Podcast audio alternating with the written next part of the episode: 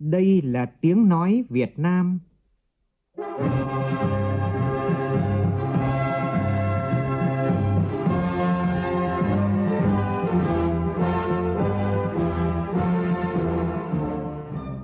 là tiếng nói Việt Nam, phát thanh từ Hà Nội, thủ đô nước Cộng hòa xã hội chủ nghĩa Việt Nam.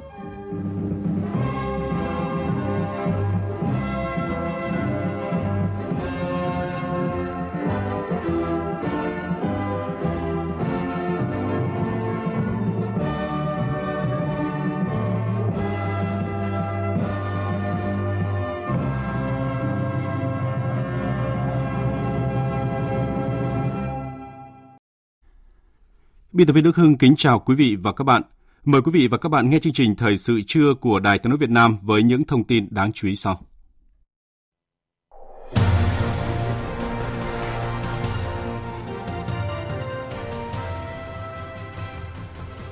Chủ tịch nước Võ Văn Thưởng trao giải thưởng Hồ Chí Minh và giải thưởng nhà nước về văn học nghệ thuật.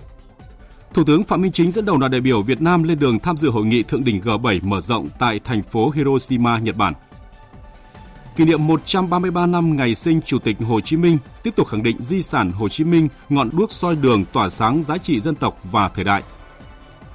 Bộ Xây dựng triển khai đề án đầu tư xây dựng ít nhất 1 triệu căn hộ nhà ở xã hội. Trong phần tin thế giới, Hội đồng Bảo an Liên Hợp Quốc tranh cãi về nguồn cung vũ khí quân sự trong xung đột Nga-Ukraine. Động đất 7,7 độ ngoài khơi Thái Bình Dương, nhiều quốc gia đưa ra cảnh báo sóng thần.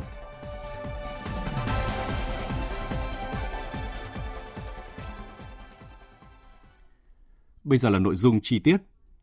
Thưa quý vị và các bạn, kỷ niệm 133 năm ngày sinh Chủ tịch Hồ Chí Minh, sáng nay tại Nhà hát lớn Hà Nội, Bộ Văn hóa, Thể thao và Du lịch tổ chức lễ trao tặng giải thưởng Hồ Chí Minh, giải thưởng nhà nước về văn học nghệ thuật.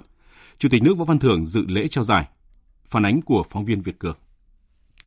Có 27 tác phẩm, cụm tác phẩm đề nghị xét tặng giải thưởng Hồ Chí Minh và 144 tác phẩm, cụm tác phẩm đề nghị xét tặng giải thưởng nhà nước về văn học nghệ thuật, đạt từ 80% tổng số thành viên hội đồng có mặt tại cuộc họp bỏ phiếu đồng ý, đủ điều kiện trình Thủ tướng Chính phủ xét trình Chủ tịch nước tặng giải thưởng Hồ Chí Minh, giải thưởng nhà nước về văn học nghệ thuật năm 2022. Kết quả đã có 16 tác giả, đồng tác giả được tặng truy tặng giải thưởng Hồ Chí Minh về văn học nghệ thuật, 112 tác giả, đồng tác giả được tặng truy tặng giải thưởng nhà nước về văn học nghệ thuật. Với cụm tác phẩm ca khúc Người đàn bà ngược nắng, bản hùng ca Một thời kiêu hãnh, tổ khúc cho piano, nhịp điệu Trương Cồng, nhà báo nhạc sĩ Trần Nhật Dương, trưởng ban kiểm tra Hội Nhạc sĩ Việt Nam, nguyên trưởng ban âm nhạc VOV3 Đài Tiếng Nói Việt Nam đã được tặng giải thưởng nhà nước về văn học nghệ thuật. Phát biểu tại lễ trao giải, Chủ tịch nước nhấn mạnh những nhà hoạt động và sáng tạo văn hóa, văn nghệ sĩ là những người thắp lên ngọn đuốc soi đường, giữ lửa và truyền lửa, đóng vai trò then chốt đối với việc gìn giữ, phát triển văn hóa. Chủ tịch nước cho rằng trước những thách thức đang đặt ra hiện nay, trước sự đe dọa đối với phẩm giá con người, đất nước ta cần nhiều hơn nữa các tác phẩm có giá trị cao về tư tưởng và nghệ thuật.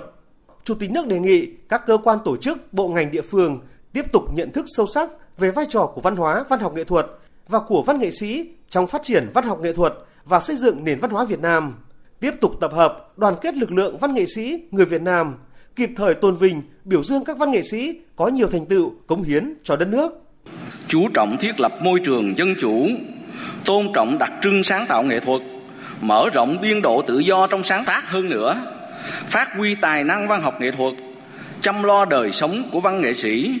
để văn nghệ sĩ có thể sống được với nghề bằng tài năng và sự cống hiến. Đặc biệt quan tâm khuyến khích các văn nghệ sĩ trẻ dấn thân vào thực tiễn rộng lớn, sinh động của đời sống xã hội, khám phá những vẻ đẹp con người Việt Nam, đổi mới tư duy sáng tạo, tìm kiếm những thủ pháp nghệ thuật mới mẻ nhằm truyền tải một cách thuyết phục chiều sâu tư tưởng và nhân văn phù hợp với giới trẻ hấp dẫn được công chúng đưa văn hóa truyền thống đi cùng với thời đại lan tỏa tình yêu cuộc sống và những khát vọng đẹp đẽ.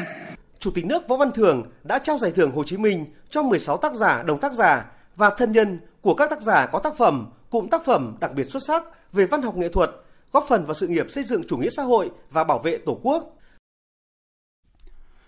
Nhận lời mời của Thủ tướng Nhật Bản Fumio Kishida, sáng nay Thủ tướng Phạm Minh Chính dẫn đầu đoàn đại biểu Việt Nam lên đường tham dự hội nghị thượng đỉnh G7 mở rộng tại thành phố Hiroshima, Nhật Bản.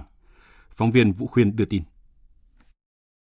Đây là lần thứ ba Việt Nam được mời tham dự hội nghị thượng đỉnh G7 mở rộng trong 7 năm trở lại đây. Điều này phản ánh sự ghi nhận tích cực của các nước G7 và cộng đồng quốc tế đối với vị thế, uy tín cũng như sự nỗ lực và đóng góp tích cực có trách nhiệm của Việt Nam và thúc đẩy hợp tác quốc tế trong giải quyết các thách thức toàn cầu trong thời gian qua. Tại hội nghị thượng đỉnh G7 mở rộng lần này, Việt Nam sẽ chia sẻ kinh nghiệm phát triển của mình từ góc độ một quốc gia đang đẩy mạnh công nghiệp hóa, hiện đại hóa và hội nhập quốc tế toàn diện sâu rộng. Đồng thời, cũng mong muốn các nước G7 và các nước dự hội nghị chia sẻ những bài học, thực tiễn tốt, cách làm hiệu quả trong xử lý các vấn đề toàn cầu cũng như thách thức đối với phát triển bền vững, nhất là với các nước đang phát triển.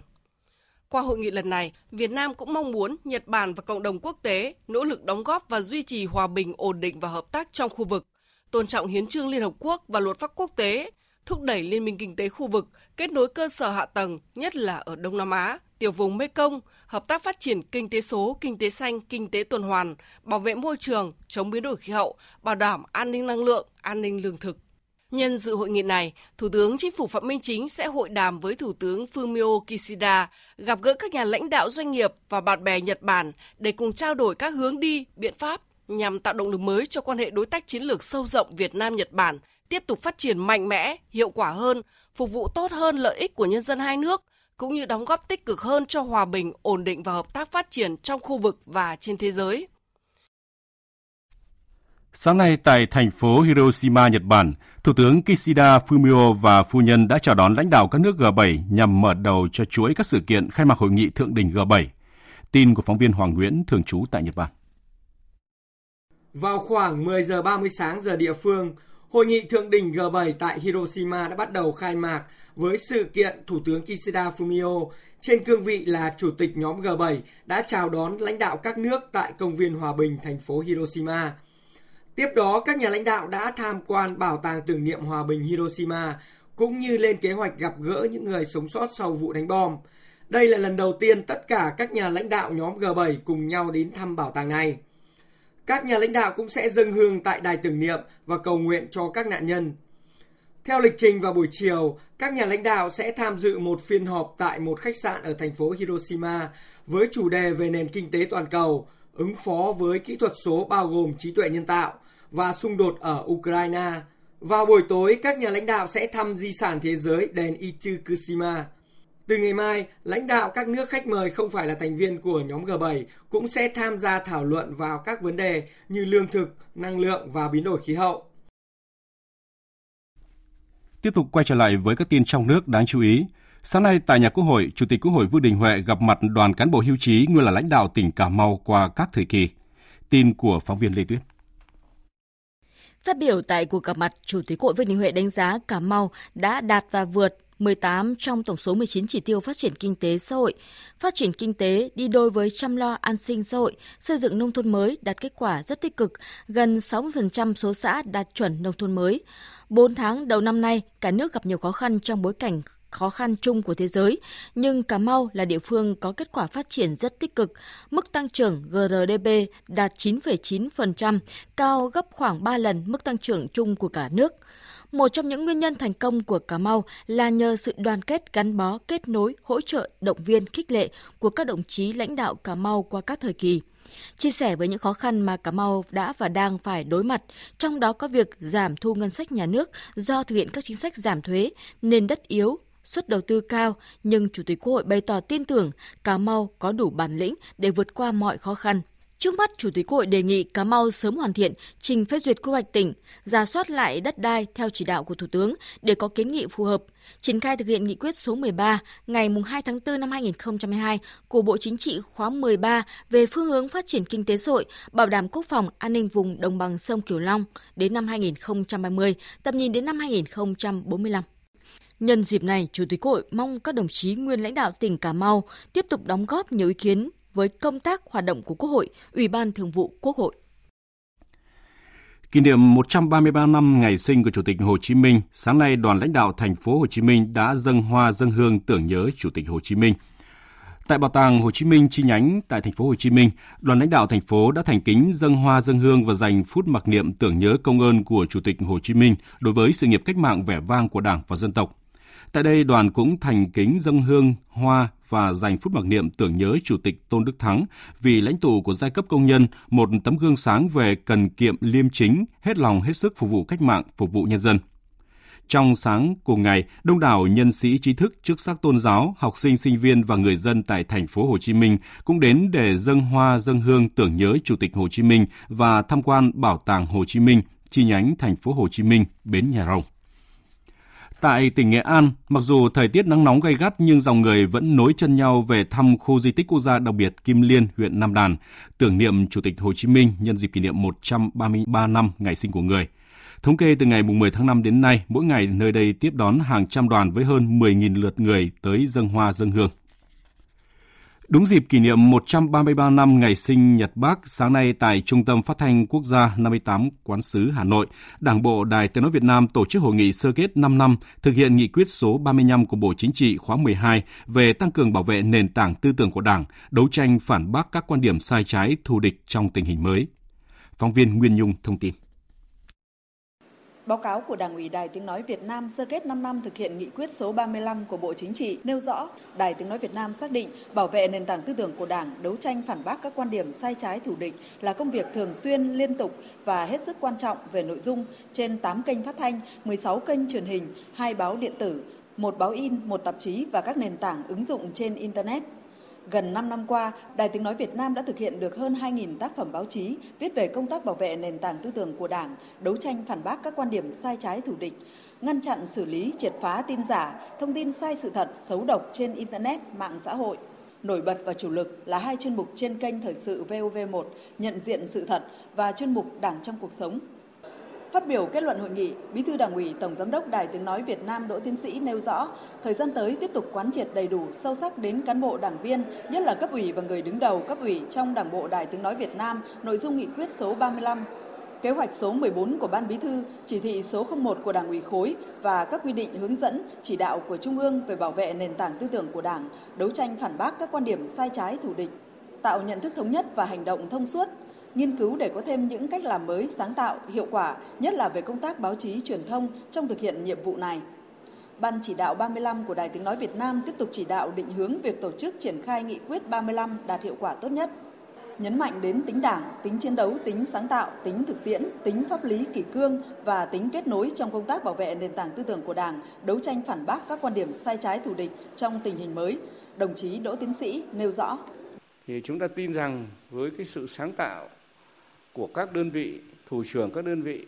và trong cái hoạt động chuyên môn của chúng ta thời gian tới sẽ tiếp tục được ờ, để thực hiện sinh động hơn. Và chúng ta cũng rất là tin tưởng nhận thức và hành động của cán bộ đảng viên những người làm tin tức như đài của chúng ta sẽ được ờ, củng cố và tăng cường hơn.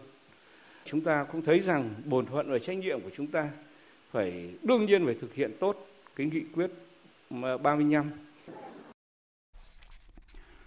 Sáng nay, tỉnh ủy, Hội đồng Nhân dân, Ủy ban Nhân dân, Ủy ban Mặt trận Tổ quốc Việt Nam tỉnh Thừa Thiên Huế tổ chức lễ dân hoa tại Bảo tàng Hồ Chí Minh tỉnh và khai mạc triển lãm tư liệu hình ảnh hiện vật với chủ đề Nhật ký trong tù bảo vật quốc gia.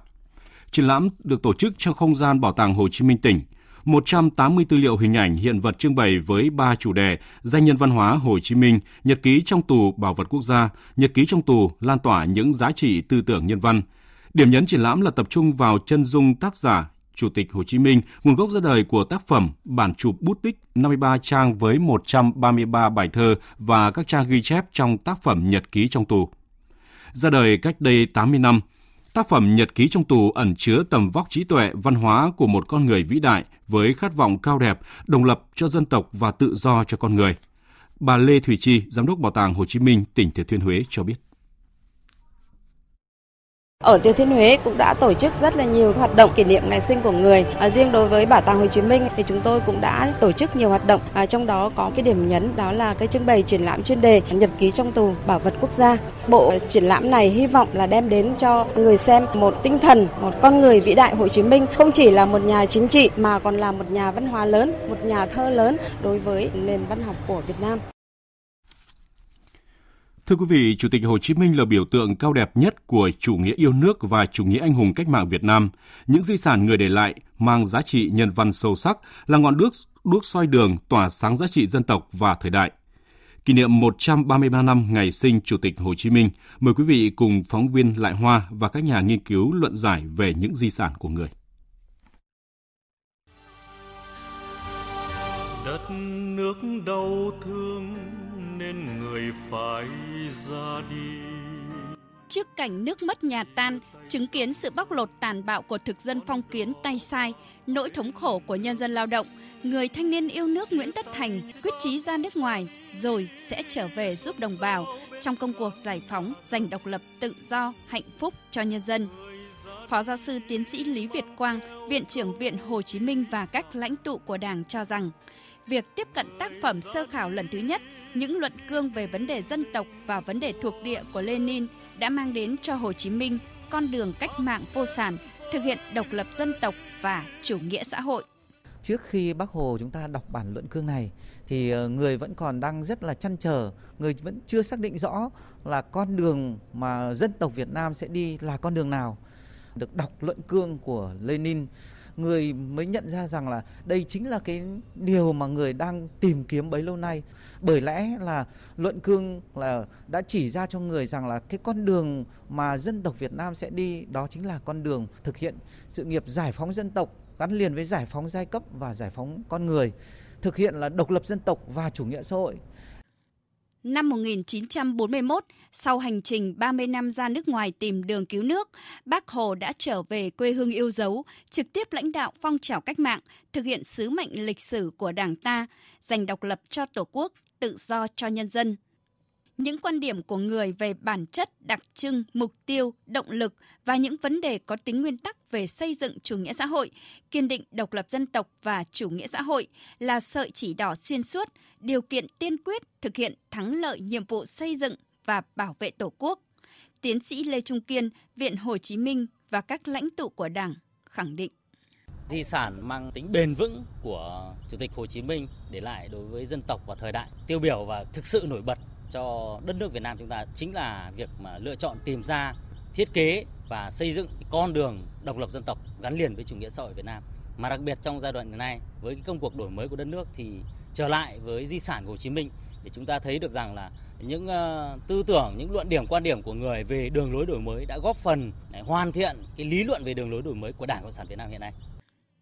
Sự nghiệp cách mạng của Chủ tịch Hồ Chí Minh, điểm bắt đầu và điểm kết thúc đều hướng đến giải phóng con người, chăm lo cho hạnh phúc của con người. Di sản Hồ Chí Minh về xây dựng phát triển kinh tế không ngừng nâng cao đời sống vật chất, tinh thần cho nhân dân, trước hết là nhân dân lao động. Người cũng để lại cho thế hệ sau giá trị di sản quý báu về xây dựng đảng và hệ thống chính trị để vận dụng, phát triển sáng tạo, phù hợp với đặc điểm dân tộc và thời đại. Theo giáo sư tiến sĩ Mạch Quang Thắng, trong bối cảnh hiện nay, cần thắt chặt mối quan hệ máu thịt giữa Đảng và dân. Đảng từ nhân dân mà ra, tức là Đảng là con của nhân dân. Đảng có trách nhiệm làm tròn cái đạo hiếu đối với cha mẹ của mình là nhân dân. Chủ tịch Hồ Chí Minh nói cụ thể hơn là Đảng làm đầy tớ, làm công bộc. Cái điều này trong điều kiện cách mạng hiện nay càng phải nhấn mạnh như vậy để thắt chặt cái mối quan hệ theo đúng tư tưởng Hồ Chí Minh là quan hệ máu thịt giữa Đảng và dân nghiên cứu vận dụng phát triển sáng tạo di sản Hồ Chí Minh để nhận thức đầy đủ hơn, sâu sắc hơn giá trị to lớn di sản của người đối với dân tộc và nhân loại, đồng thời làm cho giá trị bền vững của di sản Hồ Chí Minh ngày càng tỏa sáng cùng dân tộc và nhân loại.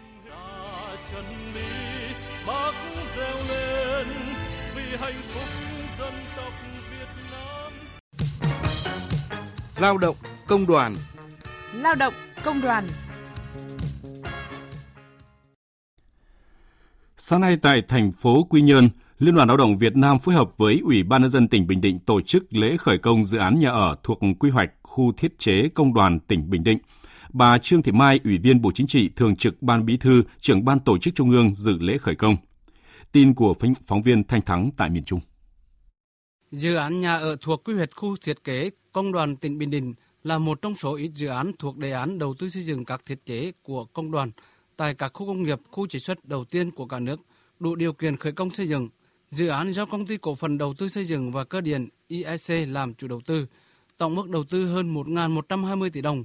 Dự án này có quy mô 4 khối nhà độc lập, cao 15 tầng với gần 1.500 căn hộ, diện tích mỗi căn hộ từ 46,5 m2 đến 70 m2 với quy mô dân số khoảng 4.000 người. Dự kiến đến tháng 8 năm 2024, dự án đưa vào sử dụng sẽ giải quyết nhu cầu nhà ở cho công nhân, đoàn viên công đoàn, người lao động trong các khu cụm công nghiệp trên địa bàn tỉnh Bình Định.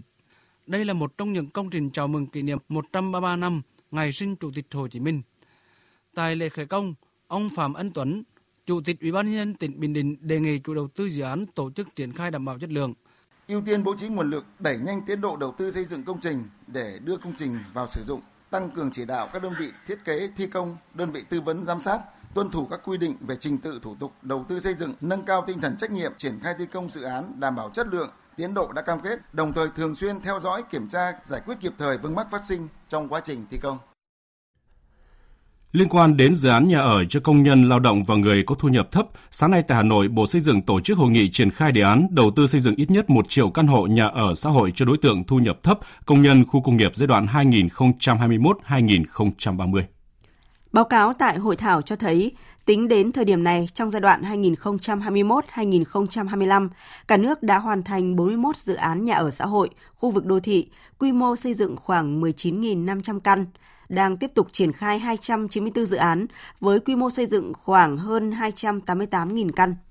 Trong thời gian tới, Bộ Xây dựng tiếp tục phối hợp với các bộ ngành liên quan trong việc sửa đổi một số luật như đất đai, đấu thầu, tập trung sửa đổi chính sách, trình tự thủ tục dự án, chính sách ưu đãi nhà nước, chính sách do lực lượng vũ trang, tiếp tục tháo gỡ vướng mắc nhà ở cho công nhân. Báo cáo Thủ tướng Chính phủ trình phê duyệt xem xét thực hiện chính sách nhà ở xã hội phấn đấu giai đoạn 2021-2025 hoàn thành khoảng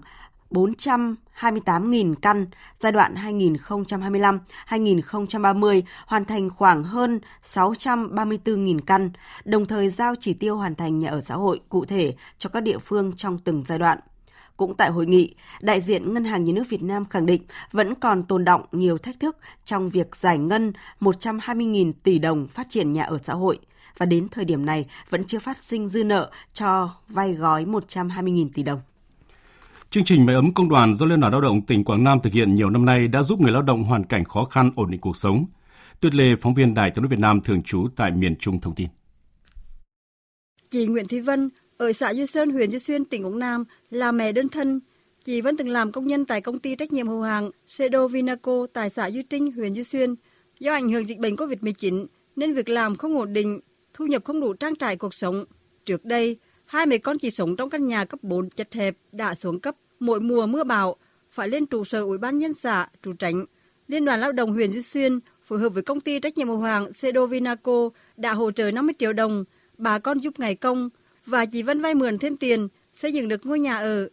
Gia đình là mẹ đơn thân, giờ rồi bị tai nạn, nên công đoàn có hỗ trợ của để lùm nhòa cho hai mẹ con có chỗ ở để đi lùm, với lại hỗ trợ số tiền để bồi dưỡng sức khỏe, có cái nhà ở rồi để lùm thì không lo. Lễ Tết thì quà cốt đầy đủ, nên thì hai mẹ con luôn ổn định. Những năm gần đây, Ủy ban nhân huyện Duy Xuyên, các hội đoàn thể đã có nhiều hoạt động thiết thực chăm lo đời sống vật chất và tinh thần của người lao động. Công đoàn đã hỗ trợ mái ấm công đoàn, trao phương tiện sinh kế, khám chữa bệnh miễn phí cho người lao động nghèo ảnh hưởng dịch bệnh COVID-19.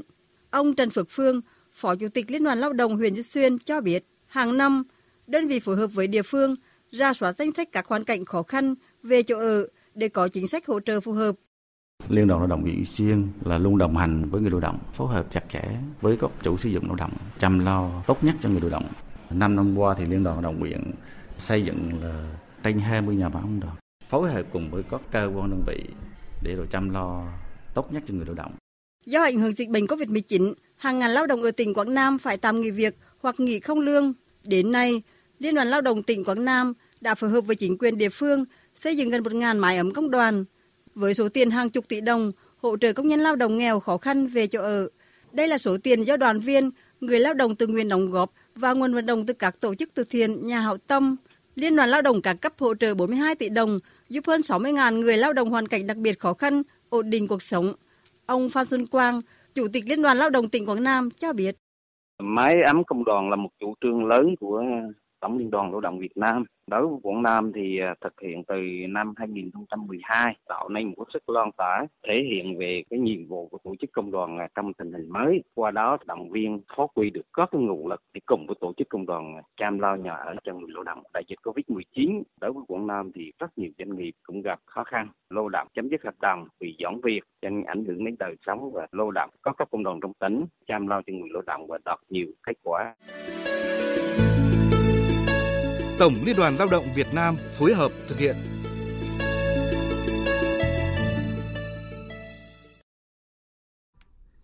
Sáng nay tại nhà Quốc hội, Văn phòng Quốc hội tổ chức họp báo thông tin dự kiến về chương trình kỳ họp thứ 5 Quốc hội khóa 15. Phóng viên Lại Hoa thông tin. Tại kỳ họp này, Quốc hội dự kiến thông qua 8 dự án luật, 3 dự thảo nghị quyết, cho ý kiến với 9 dự án luật, trong đó có luật đất đai sửa đổi cho ý kiến lần 2, xem xét báo cáo về kinh tế xã hội ngân sách nhà nước. Quốc hội giám sát tối cao việc huy động quản lý sử dụng các nguồn lực phục vụ công tác phòng chống dịch COVID-19, thực hiện chính sách pháp luật về y tế cơ sở, y tế dự phòng. Quốc hội tiến hành chất vấn trả lời chất vấn và thực hiện công tác nhân sự. Tổng thư ký chủ nhiệm văn phòng Quốc hội Bùi Văn Cường cho biết. Kỳ này à, Quốc hội họp tập trung tại nhà Quốc hội nhưng mà chia thành hai đợt để giúp cho các cơ quan của Quốc hội chỉnh lý, tiếp thu, hoàn thiện để dự thảo luật các nghị quyết có chứa quy phạm pháp luật và các nghị quyết nói chung được thông qua nó sẽ có chất lượng cao hơn. Liên quan đến câu hỏi của phóng viên về việc chậm phân bổ vốn trung hạn, vốn phục hồi kinh tế thời gian qua, khi đến ngày 31 tháng 3 năm 2023 vẫn còn lượng rất lớn chưa được phân bổ, cần được xử lý và trách nhiệm ở đâu. Ủy viên Ủy ban Tài chính Ngân sách của Quốc hội Trần Văn Lâm nêu rõ nguyên tắc Đối với vốn của chương trình à, phục hồi và phát triển kinh tế, tổng số vốn chi từ nguồn ngân sách là 176.000 tỷ đồng, đã được phân bổ là 161,8 nghìn tỷ, còn lại chưa phân bổ là 14.000 tỷ. Cái số này vừa rồi chúng tôi thẩm tra và đề xuất tới đây Quốc hội đồng ý sẽ tiếp tục giao hơn 13.000 cho 45 dự án đã đầy đủ thủ tục đầu tư cho đến giai đoạn này. Đối với à, vốn đầu tư công trung hạn, tổng giai đoạn của chúng ta là 2 triệu tư Thế số hiện nay còn lại chưa phân bổ là 279.992 tỷ đồng, tức là gần 280.000 tỷ đồng, số vốn rất lớn. Số trung hạn này nếu như bây giờ mà không phân bổ tiếp sẽ đưa vào dự phòng và lúc bây giờ các cái thủ tục để sử dụng cái dự phòng này nó sẽ tiếp tục bị kéo dài đi này nếu như một số cái dự án đã chuẩn bị đầy đủ thủ tục đầu tư.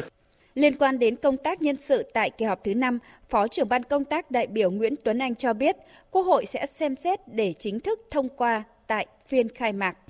Quốc hội sẽ à, xem xét thảo luận và cho ý kiến à, biểu quyết đề nghị của Ủy ban Thường vụ Quốc hội về việc miễn nhiệm à, cho thôi làm nhiệm vụ đại biểu đối với nhân sự do Quốc hội bầu của khóa 15 cũng như là cái việc tiến hành thực hiện quy trình bầu ủy viên Ủy ban Thường vụ Quốc hội được chủ nhiệm Ban Tài chính Ngân sách. Quốc hội cũng sẽ xem xét đề nghị phê chuẩn bổ nhiệm cũng như miễn nhiệm chức vụ Bộ trưởng Bộ Tài nguyên Môi trường ở nhiệm kỳ 21-26 theo trình tự quy định. Ngày 16 tháng 5 thì đồng chí Nguyễn Phú Cường đã có đơn xin được thôi làm nhiệm vụ đại biểu Quốc hội và xin thôi các chức vụ do Quốc hội khóa 15 bầu. À, như vậy thì à, theo trình tự thì Ủy ban Thường vụ Quốc hội sẽ tiến hành xem xét trong một kỳ họp để trình ra Quốc hội xem xét quyết định. Dự kiến nghị quyết kỳ họp thứ 5 Quốc hội khóa 15 thông qua có nội dung về giảm thuế giá trị gia tăng. Theo đó, toàn bộ hàng hóa chịu thuế giá trị gia tăng 10% được giảm xuống 8% đến hết năm 2023. Những ngày này, khu vực Bắc Bộ, Bắc và Trung Trung Bộ đang bước vào đợt nắng nóng cao điểm trên diện rộng, phụ tải hệ thống điện quốc gia tiếp tục có xu hướng tăng.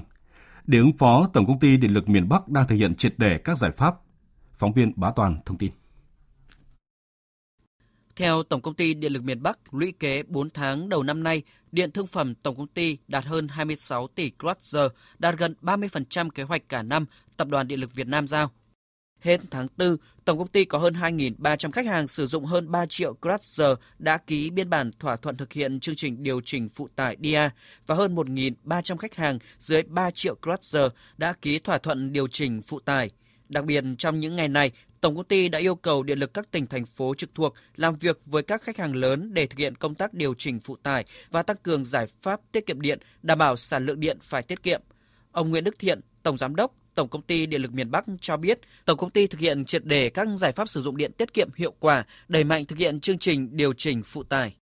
Đặc điểm cung cấp điện của Tổng công ty Điện miền Bắc thì hàng năm cứ vào cái mùa hè nắng nóng thì bao giờ cũng là cái trào lưu công suất lên rất là cao. Ờ, chính vì vậy là Tổng công ty cũng luôn luôn đảm bảo cái phương án cung cấp điện mùa hè nắng nóng. Thế và với cái dự báo thì khu vực miền Bắc thì công suất đỉnh có thể tăng lên từ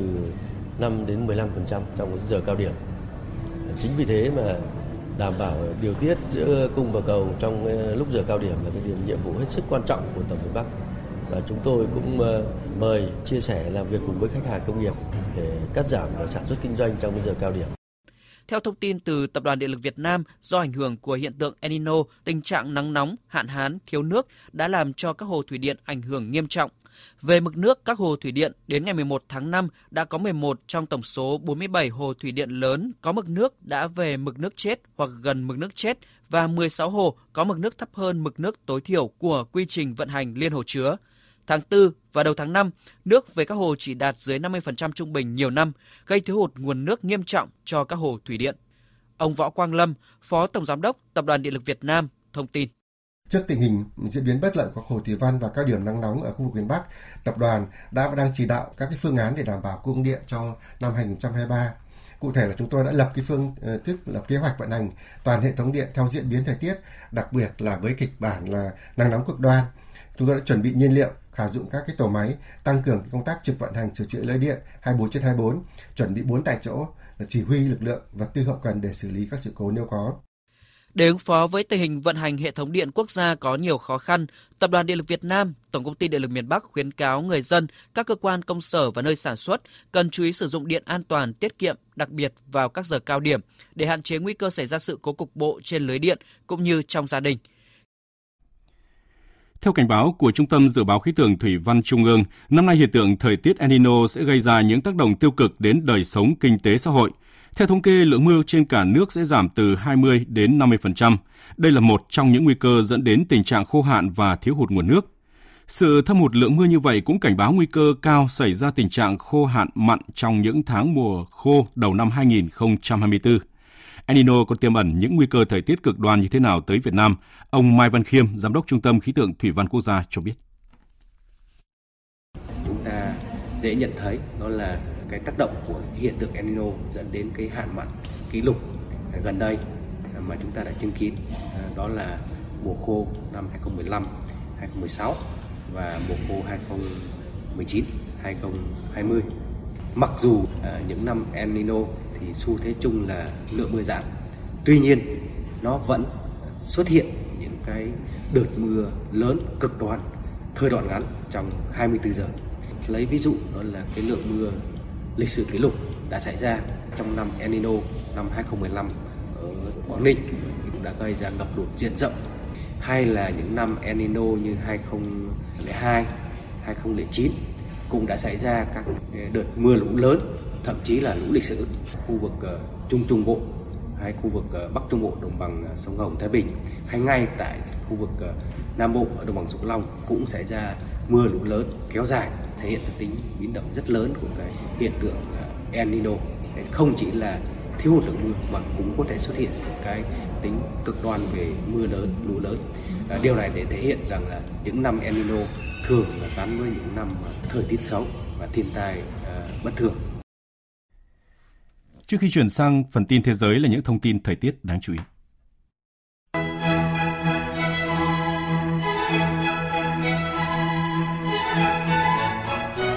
Vực Bắc Bộ có giảm nhiệt nhưng không đáng kể khoảng 1 độ. Đêm nay dự báo một vài nơi ở Bắc Bộ có mưa rào và rông rải rác. Tuy nhiên những cơn mưa giải nhiệt này cũng không kéo dài. Ban ngày nắng gắt, Miền Bắc trong đó có thủ đô Hà Nội cao nhất từ 35 đến 38 độ, có nơi trên 38 độ. Thanh Hóa đến Phú Yên nắng nóng và nắng nóng gay gắt với nhiệt độ cao nhất từ 37 đến 39 độ, có nơi trên 40 độ. Đây là nhiệt độ dự báo, nhưng nhiệt độ cảm nhận thực tế ngoài trời có thể chênh lệch từ 2 đến 4 độ, thậm chí có thể cao hơn. Do vậy, người dân cần hạn chế các hoạt động ngoài trời trong khoảng thời gian từ 11 giờ đến 15 giờ. Và dự báo đợt nắng nóng này sẽ kéo dài đến ngày 23 tháng 5. Đối với khu vực Tây Nguyên và Nam Bộ, ban ngày trời nắng cao nhất 33 đến 35 độ. Tuy nhiên về chiều tối có mưa rông giải nhiệt, cục bộ có điểm mưa vừa mưa to đề phòng lốc xét, mưa đá và gió giật mạnh.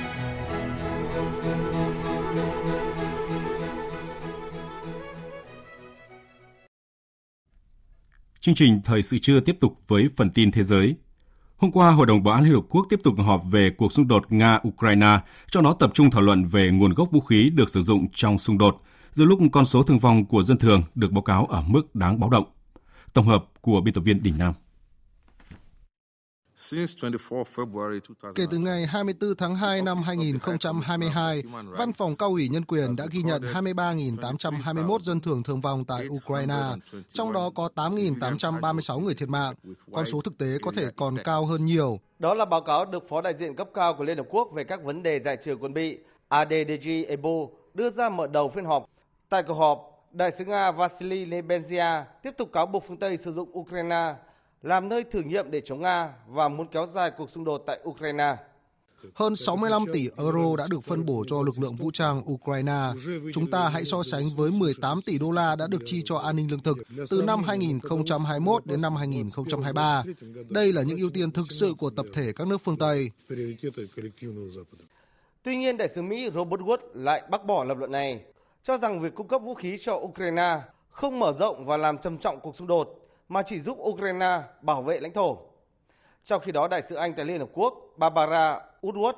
cũng cáo buộc nhiều quốc gia như Iran và Triều Tiên đang cung cấp vũ khí cho Ukraine, vi phạm các nghị quyết của Hội đồng Bảo an Liên Hợp Quốc. Phía đại diện Trung Quốc, ông Cảnh Sảng tại phiên họp đã bác bỏ mọi thông tin về việc nước này cung cấp vũ khí cho Nga, đồng thời chỉ trích việc vũ khí liên tục được đưa vào cuộc xung đột sẽ gây ra những hậu quả thảm khốc trước mắt và lâu dài.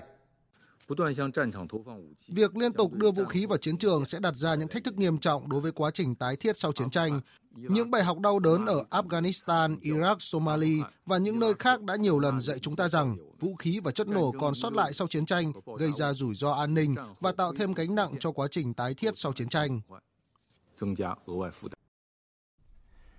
Trước thềm hạn chốt vỡ nợ, Tổng thống Mỹ Joe Biden không chỉ đối mặt với sức ép của Đảng Cộng Hòa mà ngay cả trong nội bộ Đảng Dân Chủ khi nhiều thành viên của đảng này đang yêu cầu sử dụng tu chính án thứ 14 có thể giúp chính phủ Mỹ vay thêm tiền mà không cần nâng trần nợ công. Một nhóm thượng nghị sĩ Đảng Dân Chủ, dẫn đầu là thượng nghị sĩ độc lập Bernie Sanders, đã gửi đề xuất kêu gọi Tổng thống Joe Biden chuẩn bị viện dẫn tu chính án thứ 14 của Hiến pháp Mỹ để tránh vỡ nợ nếu các cuộc đàm phán với Đảng Cộng Hòa thất bại. Nhiều thành viên Đảng Dân Chủ cũng bày tỏ sự thất vọng khi ông Joe Biden cho biết sẵn sàng đàm phán với các đảng viên Cộng hòa về một số yêu cầu chặt chẽ hơn đối với những người nhận viện trợ lương thực như một phần trong bất kỳ thỏa thuận nào nhằm nâng trần nợ công. Hôm nay, Hội nghị Thượng đỉnh Liên đoàn Ả Rập sẽ chính thức khai mạc tại thành phố cảng Jeddah của Ả Rập Xê Út. Hội nghị thượng đỉnh lần này lần đầu tiên đón nhận sự trở lại của Syria sau hơn một thập kỷ, dấu mốc được kỳ vọng mở ra một trật tự an ninh mới tại khu vực Trung Đông. Tổng hợp của biên tập viên Hạnh Phúc. Đánh giá về việc Syria tham dự hội nghị sau 12 năm, Tổng thư ký Liên đoàn Ả Rập Ahmed Aboulghed nhấn mạnh. Chúng tôi chào mừng sự có mặt của Ngoại trưởng Syria Faisal Medad tại Liên đoàn Ả Rập. Tôi hy vọng sự trở lại của Syria là một dấu hiệu báo trước cho việc chấm dứt xung đột, cũng như sự hiện diện trở lại và hành động tích cực của Syria trong thế giới Ả Rập. Trong bối cảnh vai trò giảm dần của Mỹ ở Trung Đông và một trật tự quốc tế ngày càng đa cực, đặc biệt là tầm ảnh hưởng của Nga và Trung Quốc tại khu vực không ngừng gia tăng, có thể thấy sự chủ động là mục tiêu mà các quốc gia trong khu vực đang phản ứng với những thay đổi địa chính trị rộng lớn hơn. Thủ tướng Qatar Sheikh Mohammed bin Antani cho biết. Về lập trường của Qatar, tôi đã nói rõ quan điểm của mình tại các diễn đàn khác nhau. Có những lý do khiến Syria bị đình chỉ tham gia Liên đoàn Ả Rập và tẩy chay chế độ Syria vào thời điểm đó. Tuy nhiên, đến thời điểm hiện tại, những lý do này vẫn tồn tại, ít nhất là đối với Qatar. Ngoại trưởng Australia Penny Ong vừa cho biết nước này đang xem xét khả năng tham gia các cuộc tuần tra chung với Philippines và Mỹ ở Biển Đông – Phóng viên Võ Giang, thường trú tại Indonesia, theo dõi khu vực ASEAN đưa tin. Phát biểu trước báo giới trong chuyến thăm Philippines từ ngày 16 đến ngày 18 tháng 5 liên quan triển vọng tuần tra chung với Philippines và Mỹ trên Biển Đông, Ngoại trưởng Australia Penny Wong khẳng định Australia sẵn sàng hợp tác với mọi đối tác, trong đó có Philippines, để thực hiện quyền tự do hàng hải và hàng không. Phía Australia đang thảo luận về cách thức tốt nhất cho sự can dự này. Theo Ngoại trưởng Penny Wong. Australia muốn có một khu vực có thể dự đoán được, nơi mà chủ quyền được tôn trọng. Trước đó, hồi tháng 2 năm 2023, Bộ trưởng Quốc phòng Australia và Bộ trưởng Quốc phòng Philippines cũng đã nêu lên khả năng tuần tra chung giữa lực lượng quốc phòng hai nước. Trong chuyến thăm Philippines, Ngoại trưởng Australia đã trao đổi với người đồng cấp Philippines Enrique Manalo về tình hình khu vực, trong đó có vấn đề Biển Đông. Ngoại trưởng Australia tái khẳng định cam kết ủng hộ lâu dài của Australia đối với vai trò trung tâm của ASEAN cũng như các cơ chế do ASEAN dẫn dắt, ủng hộ triển khai tầm nhìn ASEAN về Ấn Độ Dương-Thái Bình Dương. Australia và Philippines nhất trí về tầm quan trọng của việc đảm bảo một khu vực cởi mở, ổn định và thịnh vượng, nơi chủ quyền được tôn trọng và nơi các quốc gia hoạt động theo các quy tắc và chuẩn mực đã thống nhất. Hai bên tái khẳng định tầm quan trọng của việc mọi quốc gia tuân thủ luật quốc tế, đặc biệt là Công ước Liên Hợp Quốc về luật biển. Về quan hệ song phương, Australia và Philippines nhất trí thúc đẩy hợp tác thương mại, đầu tư, cải thiện du lịch hai chiều, tăng cường liên kết nhân dân. Trung tâm khảo sát địa chất Mỹ cho biết sáng nay theo giờ Việt Nam, một trận động đất có độ lớn 7,7 đã xảy ra ngoài khơi quần đảo Loyalty, New Caledonia, vùng lãnh thổ hải ngoại của Pháp ở Thái Bình Dương. Trung tâm Cảnh báo Sóng thần Thái Bình Dương đã phát đi cảnh báo sóng thần tại các khu vực ở New Caledonia, Fiji và Vanuatu, đồng thời đánh giá có thể xảy ra các đợt sóng thần tấn công các vùng duyên hải trong phạm vi cách tâm chấn động đất 1.000 km. Trung tâm Cảnh báo Sóng thần Mỹ cũng lo ngại xảy ra các đợt sóng thần mạnh xảy ra dọc bờ biển Vanuatu, New Caledonia và Fiji. Trong khi đó, cơ quan khí tượng Australia cảnh báo động đất có thể gây nguy hiểm cho vùng đảo Los Howe ngoài khơi phía đông nước này. New Zealand cũng đang đánh giá nguy cơ từ trận động đất và khả năng sóng thần ảnh hưởng tới quốc gia này. Tiếp tục chương trình thời sự trưa nay là trang tin đầu tư tài chính và bản tin thể thao. Trang tin đầu tư tài chính.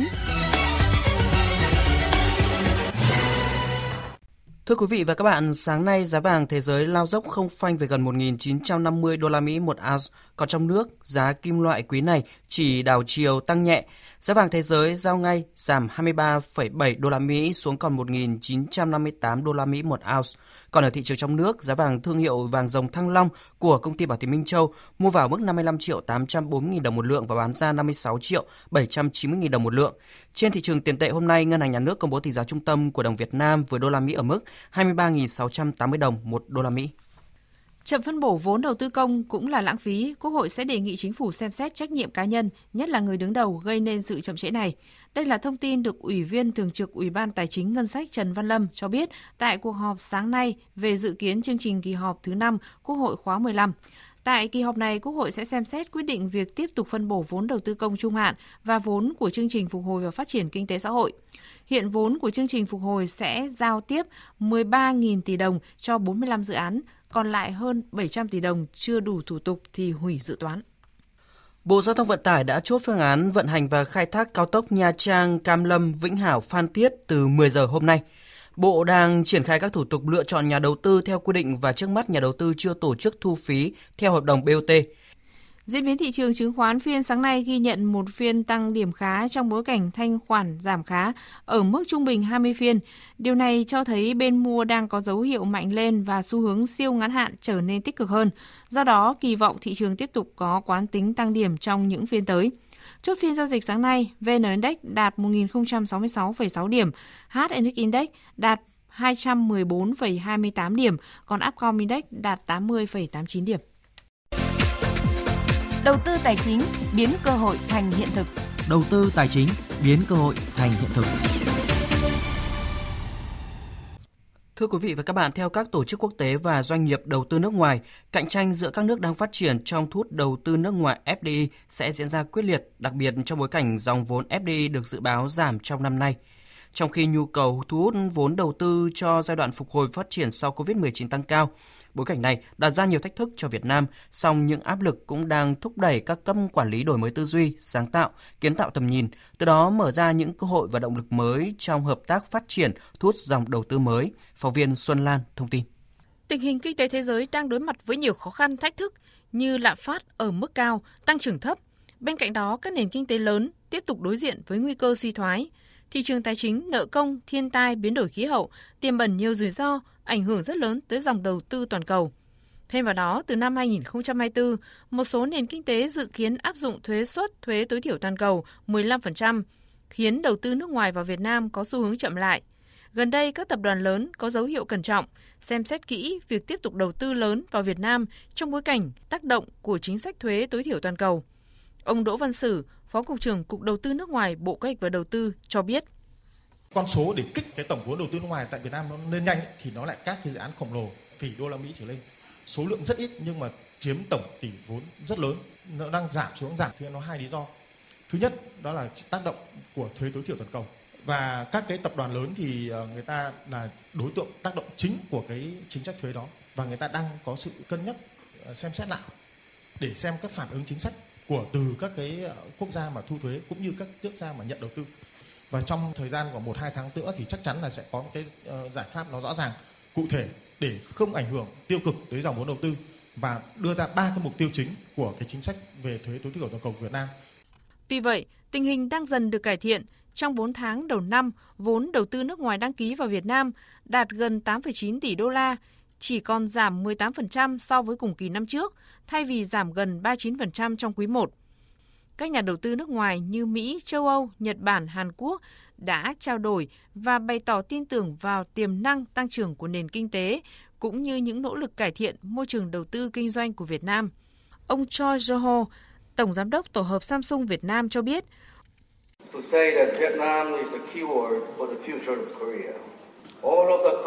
Samsung đề xuất việc cải thiện môi trường đầu tư phải được thực hiện liên tục dựa trên những biến đổi của môi trường bên ngoài. Để triển khai những cải cách phù hợp, Việt Nam cần thiết luật hóa các chính sách sớm trong năm nay khi áp dụng cơ chế thuế tối thiểu nội địa đạt tiêu chuẩn và chính sách ưu đãi dựa trên chi phí để đối ứng với thuế tối thiểu toàn cầu. Đặc biệt là việc thực hiện cam kết và xây dựng lòng tin giữa chính phủ Việt Nam và doanh nghiệp đầu tư nước ngoài.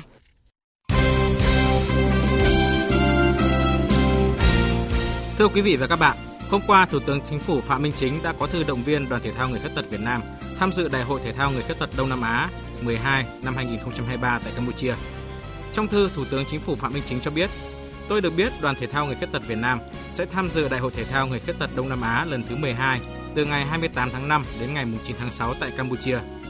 Do điều kiện công tác, lãnh đạo chính phủ không bố trí được để dự lễ xuất quân của đoàn trước khi tham dự sự kiện này. Thay mặt chính phủ, Tôi thân ái gửi tới tất cả thành viên đoàn thể thao người khuyết tật Việt Nam lời chúc sức khỏe, quyết thắng và thành công. Thủ tướng cũng mong muốn các vận động viên tiếp tục giữ vững và phát huy ý chí, nỗ lực, quyết tâm cao nhất để đạt nhiều thành tích xuất sắc hơn nữa, giành thắng lợi vẻ vang tại đại hội lần này, góp phần lan tỏa tinh thần lạc quan, quyết tâm những giá trị tốt đẹp trong xã hội, tăng cường quảng bá hình ảnh đất nước con người Việt Nam, củng cố tinh thần đoàn kết, hữu nghị, hợp tác giữa các quốc gia trong khu vực Đông Nam Á. Sau hai tuần rèn quân tại Phú Thọ, Hôm qua, đội tuyển U17 quốc gia đã lên đường sang Qatar tập huấn. Tại đây, U17 Việt Nam sẽ có 4 ngày tập luyện với một trận giao hữu trước chủ nhà U17 Qatar vào ngày 21 tháng 5. Kết thúc đợt tập huấn ngắn ngày tại Qatar, đội tuyển U17 Việt Nam sẽ di chuyển sang Nhật Bản để bước vào giai đoạn tập huấn tiếp theo, từ ngày 22 tháng 5 đến ngày 5 tháng 6. Ở giai đoạn tập huấn này, đội sẽ tiếp tục có thêm 3 trận đấu giao hữu cọ sát với đối tượng là các câu lạc bộ của Nhật Bản. Đánh giá về giai đoạn tập huấn vừa qua, huấn luyện viên Hoàng Anh Tuấn cho biết chắc chắn là như cái mục tiêu chúng tôi là chuẩn bị thêm cho các bạn một ít là thể lực. Thì các buổi tập gần đây thì cải thiện rất là nhiều. Và thứ hai nữa về mặt lối chơi thì các bạn chơi bắt đầu định hình và chơi rất là là là mạch lạc. Tôi cảm thấy hài lòng. Cũng theo huấn luyện viên Hoàng Anh Tuấn, ban huấn luyện 17 quốc gia đặt nhiều kỳ vọng vào chuyến tập huấn lần này. Cái mục tiêu chúng ta phải nghĩ cao hơn, à, chúng ta phải nghĩ mục tiêu xa hơn. Các bạn phải làm việc cực lực hơn nữa, chăm chỉ hơn nữa và cái sự quyết tâm và cái ý chí của mình phát huy làm sao cho nó hội tụ rất nhiều yếu tố cần để chúng ta có một cái kết quả tốt. Trước mắt là cái chuyến tập huấn này đánh giá toàn bộ lại lực lượng. Và thứ hai là chúng ta bước vào một cái sân chơi châu Á ở đó có những cái đội rất là mạnh.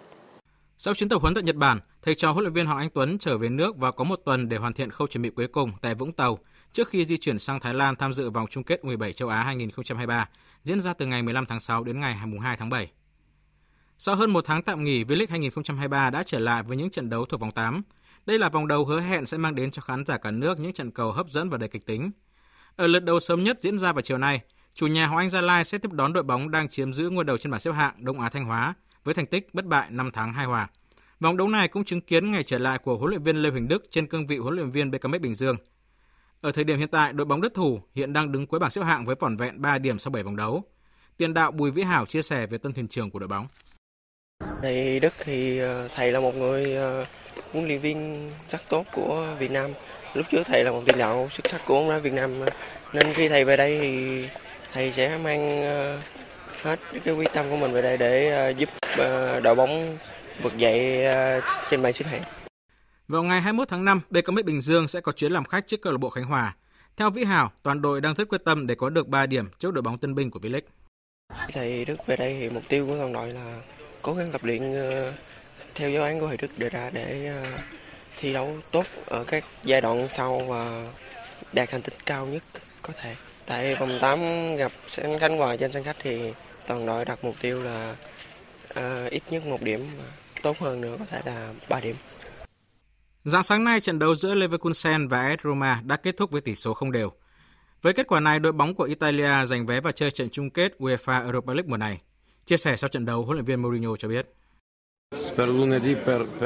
Tôi không quan tâm việc đi vào lịch sử của Roma, tôi muốn giúp đỡ các cầu thủ trẻ để chinh phục những thành tựu quan trọng. Ngoài ra, tôi cũng muốn đền đáp sự cổ vũ của cổ động viên. Thật vui khi có thể tiếp tục góp mặt ở một trận chung kết nữa. Các cầu thủ đã chiến đấu hết mình. Đây là thành quả của những nỗ lực trên sân tập, kinh nghiệm và sự thấu hiểu chiến thuật của các cầu thủ. Trước khi người đặc biệt gia nhập đội vào mùa hè 2021, Roma chỉ có hai lần vào chung kết các cúp châu Âu và đều thất bại. Hiện tại đội bóng thành Rome đã có mặt ở trận chung kết thứ hai liên tiếp trong 2 năm. Ở mùa 2021-2022, Mourinho giúp Roma vô địch UEFA Conference League. Đội trưởng Pellegrini của Roma cũng khen ngợi tài năng cầm quân của Mourinho.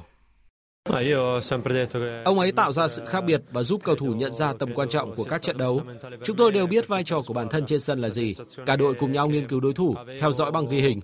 Ở đấu trường châu Âu, dấu ấn của ông ấy rõ nét hơn. Mourinho giúp tạo ra cá tính trong lối chơi của Roma. Đối thủ của Roma trong trận chung kết là Sevilla, đại diện của Tây Ban Nha đánh bại Juventus 2-1 ở trận lượt về, qua đó vào chung kết với tổng tỷ số 3-2 sau hai lượt trận. Trong khi đó tại Conference League, Fiorentina đánh bại Basel 3-1 sau hiệp phụ nhờ bàn thắng ở phút 120 cộng 10 để giành quyền vào chung kết. Với những kết quả này, lần đầu tiên kể từ mùa giải 1989-1990, bóng đá Italia sẽ có đại diện góp mặt ở cả ba trận chung kết Cúp châu Âu năm nay. Trước đó, Inter Milan cũng đã giành quyền vào chung kết UEFA Champions League để đối đầu với Man City. Dự báo thời tiết Tin dự báo thời tiết chiều và đêm nay, phía Tây Bắc Bộ ít mây, chiều nắng nóng và nắng nóng gay gắt, chiều tối và đêm có mưa rào và rông vài nơi, nhiệt độ từ 24 đến 38 độ, có nơi trên 38 độ. Phía Đông Bắc Bộ ít mây, chiều nắng nóng và nắng nóng gay gắt, đêm không mưa. Riêng vùng núi phía Bắc, chiều tối và tối có mưa rào và rông vài nơi, nhiệt độ từ 26 đến 38 độ, có nơi trên 38 độ. Khu vực từ Thanh Hóa đến Thừa Thiên Huế chiều nắng nóng gay gắt, có nơi đặc biệt gay gắt, đêm không mưa, nhiệt độ từ 28 đến 39 độ, có nơi trên 40 độ. Khu vực từ Đà Nẵng đến Bình Thuận, chiều nắng nóng gay gắt, có nơi đặc biệt gay gắt. Riêng phía Nam, chiều nắng có nơi có nắng nóng, chiều tối và đêm có mưa rào và rông vài nơi. Nhiệt độ từ 26 đến 38 độ, phía Bắc cao nhất có nơi trên 39 độ. Tây Nguyên chiều nắng, có nơi có nắng nóng, chiều tối và tối có mưa rào và rông rải rác ở phía Nam, nhiệt độ từ 21 đến 33 độ. Nam Bộ chiều nắng có nơi có nắng nóng, chiều tối và tối có mưa rào và rông rải rác, đêm có mưa rào và rông vài nơi, nhiệt độ từ 26 đến 35 độ, có nơi trên 35 độ. Khu vực Hà Nội ít mây, chiều nắng nóng gay gắt, đêm không mưa, nhiệt độ từ 27 đến 38 độ, có nơi trên 38 độ. Tiếp theo là dự báo thời tiết biển, vịnh Bắc Bộ và vùng biển từ Quảng Trị đến Quảng Ngãi không mưa, tầm nhìn xa trên 10 km, gió Nam đến Đông Nam cấp 4, cấp 5. Vùng biển từ Bình Định đến Ninh Thuận, từ Bình Thuận đến Cà Mau và từ Cà Mau đến Kiên Giang có mưa rào rải rác và có nơi có rông, tầm nhìn xa trên 10 km, giảm xuống từ 4 đến 10 km trong mưa, gió Tây đến Tây Nam cấp 4, cấp 5. Khu vực Bắc Biển Đông và khu vực quần đảo Hoàng Sa thuộc thành phố Đà Nẵng không mưa, tầm nhìn xa trên 10 km, gió Tây Nam đến Nam cấp 3, cấp 4. Khu vực giữa Biển Đông và Vịnh Thái Lan có mưa rào rải rác và có nơi có rông, tầm nhìn xa trên 10 km, giảm xuống từ 4 đến 10 km trong mưa, gió Tây Nam đến Nam cấp 3, cấp 4. Khu vực Nam Biển Đông và khu vực quần đảo Trường Sa thuộc tỉnh Khánh Hòa có mưa rào rải rác và có nơi có rông, tầm nhìn xa trên 10 km, giảm xuống từ 4 đến 10 km trong mưa, gió Tây Nam cấp 4, cấp 5. Quý vị và các bạn đang nghe chương trình Thời sự trưa của Đài Tiếng Nói Việt Nam. Trước khi kết thúc chương trình, chúng tôi xin tóm lược một số tin chính vừa phát sóng. Phát biểu tại lễ trao giải thưởng Hồ Chí Minh và Nhà nước về văn học nghệ thuật, Chủ tịch nước Võ Văn Thưởng đề nghị các cơ quan tổ chức, bộ ngành địa phương tiếp tục nhận thức sâu sắc về vai trò của văn hóa, văn học nghệ thuật và của văn nghệ sĩ trong phát triển văn học nghệ thuật và xây dựng nền văn hóa Việt Nam. tiếp tục tập hợp đoàn kết lực lượng văn nghệ sĩ người Việt Nam, kịp thời tôn vinh biểu dương các văn nghệ sĩ có nhiều thành tựu cống hiến cho đất nước. Thủ tướng Phạm Minh Chính dẫn đầu đoàn đại biểu Việt Nam lên đường tham dự hội nghị thượng đỉnh G7 mở rộng tại thành phố Hiroshima, Nhật Bản. Trong lần thứ ba tham dự này, Việt Nam sẽ chia sẻ kinh nghiệm phát triển của mình, đồng thời mong muốn các nước G7 và các nước dự hội nghị chia sẻ những cách làm hiệu quả trong xử lý các vấn đề toàn cầu cũng như các thách thức đối với phát triển bền vững, nhất là với các nước đang phát triển. Hôm nay, hội nghị thượng đỉnh Liên đoàn Ả Rập sẽ chính thức khai mạc tại Ả Rập Xê Út. Hội nghị đón nhận sự trở lại của Syria sau hơn một thập kỷ, dấu mốc được kỳ vọng mở ra một trật tự an ninh mới tại khu vực Trung Đông. Động đất 7,7 độ ngoài khơi Thái Bình Dương xảy ra lúc 9 giờ 45 phút sáng nay theo giờ Việt Nam. Nhiều quốc gia ngay sau đó đã đưa ra cảnh báo sóng thần. Tới đây chúng tôi cũng xin kết thúc chương trình thời sự trưa nay của Đài Tiếng nói Việt Nam. Chương trình do các biên tập viên Đức Hưng, Nguyễn Hằng, Hùng Cường, Thu Hòa cùng kỹ thuật viên Hồng Thanh phối hợp sản xuất và thực hiện. Chịu trách nhiệm nội dung Nguyễn Thị Tuyết Mai.